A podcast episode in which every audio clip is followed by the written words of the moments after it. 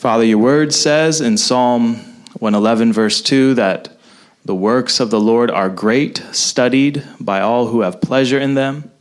And so we ask now that you would give us real pleasure, real delight in studying your great works, and that in so doing we might receive the gift of understanding, that gift that you only give to those who keep your commandments. Purify us now that we might ascend the mountain of God, for we ask this in Jesus' name, and amen. All right. Well, before we get into uh, lesson three, because you know two weeks elapsed between all of these meetings, I want to just briefly review some of what we covered a couple weeks ago. Uh, so, in case you forgot, we're on a kind of years long or more journey to understand uh, the significance of um, the tabernacle, the temple, and the, the furniture inside of them.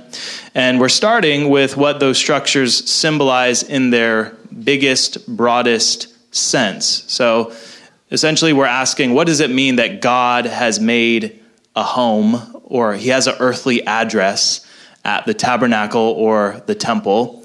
And we're trying to piece that together with everything else that scripture says about God, like uh, he doesn't have a body, like he's not spatially located anywhere, um, that he is uh, infinite and eternal, and yet uh, is said to dwell with people under certain symbols and signs. So that's some of the tension that we've been trying to walk through and mediate. And so we're we're really starting with some deep, difficult theology. Like this, I am giving you the very like theology for dummies version of something that you could spend many hours reading many books to try to understand. And we're so we're we're just kind of dipping our toes in the deep end without you know jumping in and drowning. Um, but does anyone remember? We're talking about the ways in which God is present. Does anyone remember the three ways in which God can be said to be present in, in Scripture? Ava. Omnipresent and special present through Christ. Good. So, if, in case you didn't hear that, uh, the first one was omnipresence, or what we're calling common presence. So God is commonly present. And then the second one was He is what? Special presence. Special presence. And what is special presence? I have not actually really explained to you what special presence is, but does anyone uh, want to take a guess based on what we've talked about? Indwelling of the Holy Spirit. Yeah, I guess we did talk a little bit about that.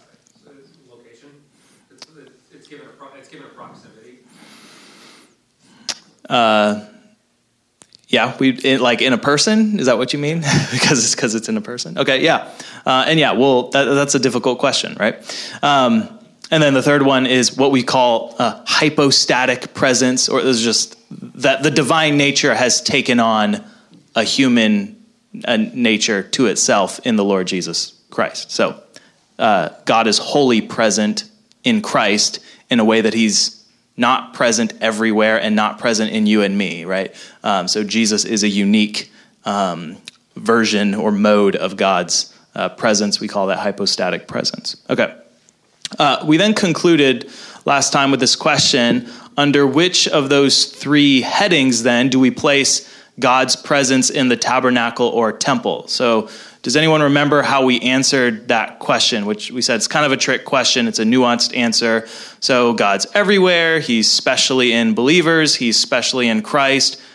What is that presence that God is in the tabernacle? What, which category does that go under? Uh, was that Charles? Yeah, and Charles, could you explain what that means that God uh, is present in all three ways in the tabernacle? Does that mean Jesus is in the tabernacle, sitting there in the holy place in uh, Exodus? but um, he's everywhere, so he's naturally in the tabernacle. Okay. He's in the tabernacle um, as like a cloud, and so that's like the spirit in the tabernacle. Okay. And then it says that he's um, sits. I think it says that he sits on the throne in the tabernacle. So that would be like Hmm. kind of spirits of Jesus. Okay. That's a good, that's a pretty good shot given what you've been taught thus far. I'll give you a, a B plus. so the, the way that we would want to talk about this is that the temple and tabernacle are signs This is the way that Scripture talks about it signs or shadows, uh, likenesses of God's special presence in believers and his presence in Christ. So the tabernacle is shouting incarnation, incarnation, incarnation for thousands of years. And the way that we know this is because the New Testament calls both Christ and us temples of the Holy Spirit. So suddenly you have this illumination of, oh, that, that's what the tabernacle and the temple were pointing towards that God would come and dwell in Christ, and he would also come and dwell in you. So when we're studying these symbols, uh, we're also studying a little bit uh, ourselves. We're also studying Christ, right? That's, that's what the Bible is about. So this is just one of the many angles by which uh, you can kind of get there. Now, uh, tonight what we're going to do is work at uh, understanding God's common presence. So we're not talking about special presence. I mean, we'll, get there, but we're just going to focus and we uh, we'll see how far we get. Um, I probably have way too much in my notes for us to cover in 25 minutes. Um, but before we get into that, I'll just pause. Are there any like burning questions that you guys wanted to ask related to any of this material before we get going? I'll just questions.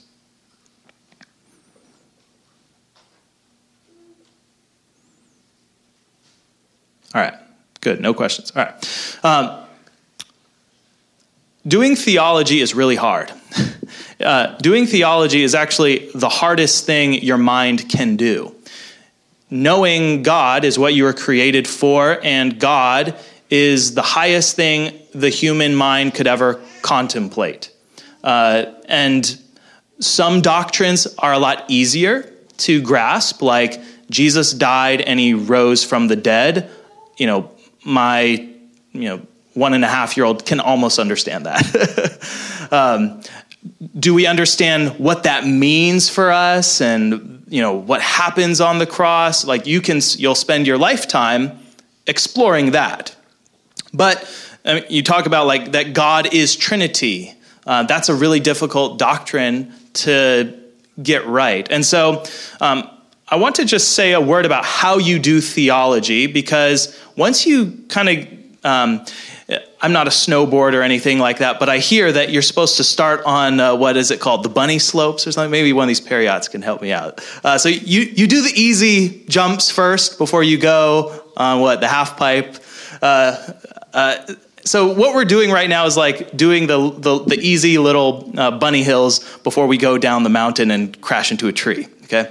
Uh, we, we still will probably crash into many trees in our life, but we should start with the easy stuff. So, when you're trying to understand a doctrine, you want to break it down into digestible chunks.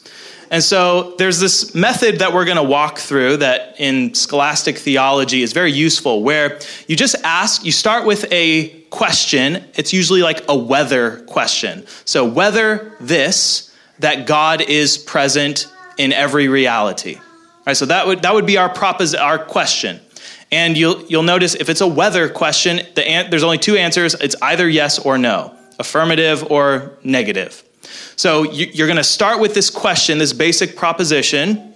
We're wanting to be good theologians whether God is present in every reality. Remember, that's what common presence is, that God is present in every reality. And we just want to make sure that we're only saying about God things that Scripture says about God, either explicitly or implicitly. So, uh, you know, we're probably not going to say uh, a lot of things about God simply because Scripture doesn't point us there. But when it says something about God, we're actually forced to say it as Christians. So, Scripture makes us to say that God is present in every reality. At least that's what I'm going to argue for. And so, we're going to just start first with this basic question of answering that yes or no. Now, because we're Christians, uh, we should just be asking in response to that question, well, what does the Bible say? So, uh, uh, but people, you know, if you're if you're not a Christian, you might, if, if you're a Muslim or or say you're a Jew, so you have kind of like half of our scriptures, um, they're going to answer that question based on their authorities. So our, our highest authority is Scripture. So let me give you just three uh, supernatural authorities from Scripture um, that are going to make us say yes to this question. So, the biblical standard when you're giving testimony in court is how many witnesses? Two or three. Two or three. And so we're going to follow this same method anytime you're trying to argue uh, did Jesus rise from the dead? We go one witness, then we go two witnesses, and then sometimes for good measure, we add a third. And then sometimes when it's uh, in dispute, we might just keep going and going and going, okay? So I'm to give you three witnesses for whether God is present in every, every reality. The first one is Isaiah 26 12, and this one will probably be the most obscure to you when you hear it. So Isaiah 26 12 says, Lord, you will establish peace for us, for you have also done all our works in us. So as I read these texts, I want you to be thinking, does that make me to say that God is present in every reality? What I just said makes you to say that. Whether you understand that it makes you to say that probably went over half of our heads, right? So I'll read it again. Lord, you will establish peace for us, for you have also done all our works in us. So it's that God has done all your works in you. Like that's what it says. Okay? So there's, there's one, and I can see there's some skeptical faces out there, so let's keep going, okay? Here's a clearer one that you probably do know. Philippians 2:13 says, "For it is God which worketh in you both to will and to do of his good pleasure."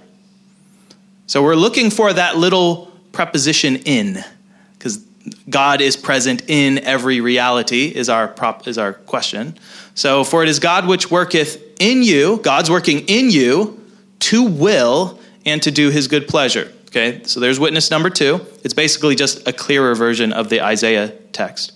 And then here's the, uh, I think, a really clear one. This is Acts 17 28. For in him, in God, for in him we live and move and have our being. Okay, this is the famous scene at the Areopagus where Paul is interacting with uh, the Athenians. For in him we live and move and have our being. And if you look at the verses kind of before and after, it makes this even more explicit. Okay? Yeah. Okay. Do you mind defining the term reality? Yeah. Uh, reality is anything that is real, anything that has being. Okay. And then, and then there's, uh, so you'd want to say uh, there's two kinds of being there's a real being, and then there's a rational being. So all of being can be really divided into those two. So when you had a dream last night about you know a dinosaur chasing you or whatever happened to you in your crazy dream, uh, that was a well, it was just a dream. that did not really happen to you. That dinosaur was not a real being. It was a phantasm in your imagination, and we call that a rational being. Now, if uh, you were awake and a dinosaur chased you. No one else believed you, but it really happened. Well, now it's both a rational being because it's in your mind and memory, but it also is a real being as well. So we're talking about every every reality, um, period. So this, this is everything. Uh, God is present to everything, full stop, uh, and He's not present to nothing. Okay, so yeah, this, this, is such like a basic. It, this literally is the foundation of everything that is. So this is a deeply metaphysical, and therefore, for us who are not metaphysicians, is this is a difficult doctrine to get around because you're kind of like the fish asking, like, all right, I'm living in water. What is that? What is that? What is it like to have being? Because you don't. None of us know what it was like to not have being, right? Okay. Um, does that answer your question? Yeah. Okay. I was just kind of wondering why you wouldn't use a creation as a proof text. Uh, we also could. Okay. Yeah. The reason why is because we're targeting this little aspect of present in, which is a conclusion of creation. But you wouldn't so clearly, even, even if you affirmed God created the world, there are many people who think that, but don't think that God is present in every reality, which is why I've chosen these other texts. Yeah, that's a really good point. And, and creation is actually a really difficult doctrine to do. um, Okay, I'm not even going to start talking about that. Okay. So those are our three proof texts, and uh, maybe it's still a little f- foggy to you, but we're going to keep going. I'll give you some examples that'll hope, hopefully put flesh on these bones. So let, let's just say because we believe God's word, our will is inclined to say yes to that proposition, whether God is present in every reality, whether God is omnipresent we're going to say, all right, I'm going to just trust those three texts and that they, they mean what Aaron says it means. Okay, you're trusting me, you're putting your faith in me, uh, but I'm telling you, this is what it says. So let's say we've answered that question yes. Once you've answered yes, or once your will has been inclined to the, inf- the affirmative part of that contradiction, whether this or, or not, well, now you have to get some understanding. And this is what we're going to spend the rest of our time doing. So okay, how? This is the next question. How is God present in every reality? And there's these kind of three questions we could ask. Whether God is present in every reality, we answer yes. How is God present in every reality? That's what we're going to look at now. And then finally, we could ask, well, why is God present in every reality? So that's where we'll, we can eventually get to. But let's talk about this how. In what way is God present in every reality? Now, when you're doing theology and you're saying anything about God, you have to always start with creature land, with what you know down here, and you're going to take something in creaturely reality, uh, like that someone is in a place, uh, and then you're going to either say it of God or say it not of God. Okay, so the very first thing that we uh, remove from God is that he, he has a body. Does God have a body? No. So we, we got bodies. We know what it's like to have a body. We see this creaturely thing called bodyliness.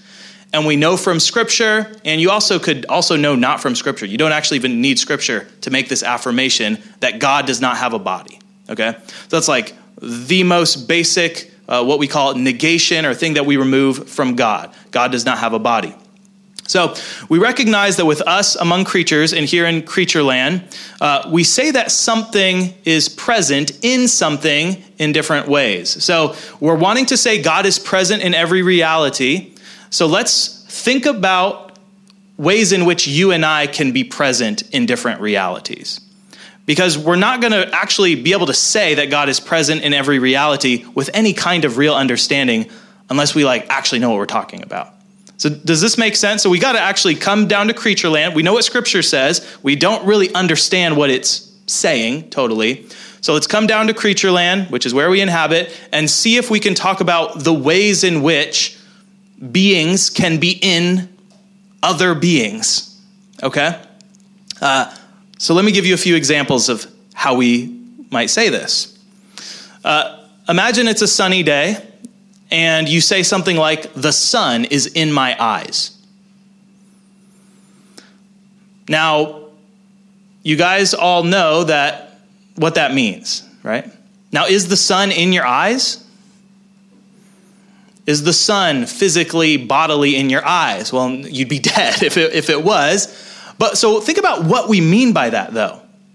When I say the sun is in my eyes, I'm saying because the sun causes some effect in me, blindness or something like that. Therefore, I say the sun is in my eyes because it's causing an effect. This is just how we speak. This is actually also how Scripture speaks. Let me give you a, another example. I might say to my wife, uh, You are in my heart. You're at home, but I take you with me wherever I go. Isn't that sweet? Well, what, okay, let's think again. What do I mean by that? Well, what I mean is, I feel the effects of her love, and I want her to feel the effects of my love. And in that way, as feeling this effect, I say that she is in my heart, which if she was, I would be dead, like literally, corporeally, physically. It, it cannot be done. She can't fit in my heart. So, those those are two examples. And notice in both examples, both the sun and the lover are not physically or spatially inside of our eyes or our heart, but rather they are inside of us as the what we call the efficient cause. So that's what that which is making an effect. This is an efficient cause. That which makes something to be. The sun is making the effect of blindness in me. My wife is making the effect of love in me and in her, or whatever. So, those are just a few examples, and there are actually like 12 different ways in which you could say that something is in another thing. So, Aristotle has eight uh, versions of how you can say in in his physics, and then uh, the Christian tradition has developed other ways in which you can say this. And this is actually a super important thing to figure out when you're talking about union with Christ, the way in which Christ is in your heart. Uh, so we're starting with the common presence, but when we get to special presence, we're going to have to do this again and say, well, in what way is God inside of me? In, in what mode can we say that? Because Scripture makes us to say that. But, but what does that actually mean? Okay, are you guys starting to understand this like work of how we are trying to grab creaturely things and then either say them of God or not? Okay, let me give you a, uh, an example that I think will help us get more at this God is present in every reality business. So think about this C.S. Lewis is omnipresent in Narnia. Okay, think about that statement. C.S. Lewis is omnipresent in Narnia. And in what way is C.S. Lewis omnipresent to Narnia or in Narnia? Well, he makes he made Narnia. He created every reality that's in it, what every single creature does. So Lewis, we would say, is present in Narnia as the efficient cause, as the author or creator of, of the thing. So he's present to every part of it. Or uh, we might say that J.R.R. Tolkien is present in Middle Earth and that he gives being to every place, person, setting, and scene, and he goes, you know, to great detail in how he does that. So I'm going to borrow some scriptural some scriptural language for a moment, and we could say, in C.S. Lewis, Narnia lives, moves, and has its being. Or I might say, it is Tolkien who worketh in Frodo and Sam, Gandalf and Gollum, both to will and to do of his good pleasure. Do you see what I've done there? So now I'm, I'm giving you a mode in which something can be in another thing that's kind of like how God is in every reality. So I, I think, uh, Josh, you, you had asked a question um, a couple weeks ago, and I said, when you're trying to wrestle through like the greatness of God, it's helpful if we go one step down on like the chain of being. So if I go, okay, I don't really know what it's like for God to be present over here, but I would know what it's like for me to be present down here. And so when you're doing theology, it's really helpful. You go one step down. So you go from like 3D land to 2D land. And then you can say, it's kind of like that, but God is in like, you know, infinite d- dimension or whatever. You know, you have to make all these other moves. But, but now you actually have a little bit more understanding for how it is that God can be in every reality as author, as creator, as sustainer, as giving everything to be, kind of like Tolkien or Lewis gives every single thing to be in their stories. This is also a helpful analogy when you think about that God does not change. He's utterly he can't he he can't be changed right? So he he can't grow in perfection or be diminished in perfection. It'd be kind of like asking uh, you know could frodo frustrate uh, tolkien? Well no. I mean there's nothing frodo does that tolkien doesn't make him to do okay? Now uh, this also gets into those questions of like God's sovereignty, free will. You see, there is no, notice, there's no conflict between Frodo's free will and C.S. Lewis's free will. Uh, it's actually, or uh, Tolkien's free will. It's actually the author who is giving the freedom to the creature. Okay, so we can use this analogy for other purposes, but we're using it here for presence. So, in a, in a similar way, God relates to and loves his creation as giving every reality the gift of existence. So, think again about that Acts 17 passage. In him we live and move and have our being. God is the one who's in you, working you to will freely and to do freely of his good pleasure. And we're saying, okay, now we have a little bit more understanding of how that cannot be a contradiction. So he's not spatially, Tolkien and Lewis are not spatially, physically in their stories, nor could they be. It would actually be impossible for them to be in their stories in their actual mode, same mode of existence out here in 3D land. And that two dimensional character, or whatever dimension it would be in a fictional story, just can't even comprehend what it's like in three dimensions, okay? All right.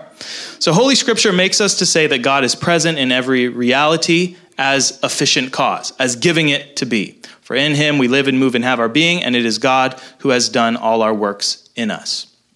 Now, if we were to stop here in our understanding, maybe we're helped a little bit, but there's still many errors that are probably in our mind when we think about God's omnipresence most people, you know, if you grew up and you were told this in Sunday school that God is everywhere, you know, most people think of God as like this vast, infinite space that like inhabits the air. He's like the force or something. Maybe he's like but a personal force. And he's kind of like that negative space in between the atoms and molecules that hold things together. But uh, if you think along those lines, uh, that's that's actually pretty heretical. That's quite errant because you're making God a creature, right? You're, you're still positing that God is a body and that he's just really big. But that's not what scripture says that God is. That's what, you know, pantheists think that God is. So pantheism or monism is this idea that everything is one. So maybe you've you've met like a new age spiritualist kind of person where it's like you know, we're all God. You know, God is one and all is one. And we kind of are all composed together and we all need to come together because the universe is one. Right? This is various Eastern mystical religions, very just like, you know, yoga, people who do yoga or something. I don't know. Um, this is the idea that all is one and God is actually, we compose him. Okay, that, that would be a highly errant view of God. Uh, some people think God is kind of like, yeah, the force. Um, think about the error. Like, what error would that be? To, to say that God and his creation are actually one. Well, what it would mean is that, like, somehow this is God. This is a part of God right now, this table. And you and I are a part of God. So this would be making uh, God what we would call the material cause. So he's the, he's the substance, he's the wood in the workshop that everything is made out of. Okay? Uh, that, that's a heretical view. I'll, pa- I'll pause there. Any questions on this? You see where we're gesturing at? Yeah.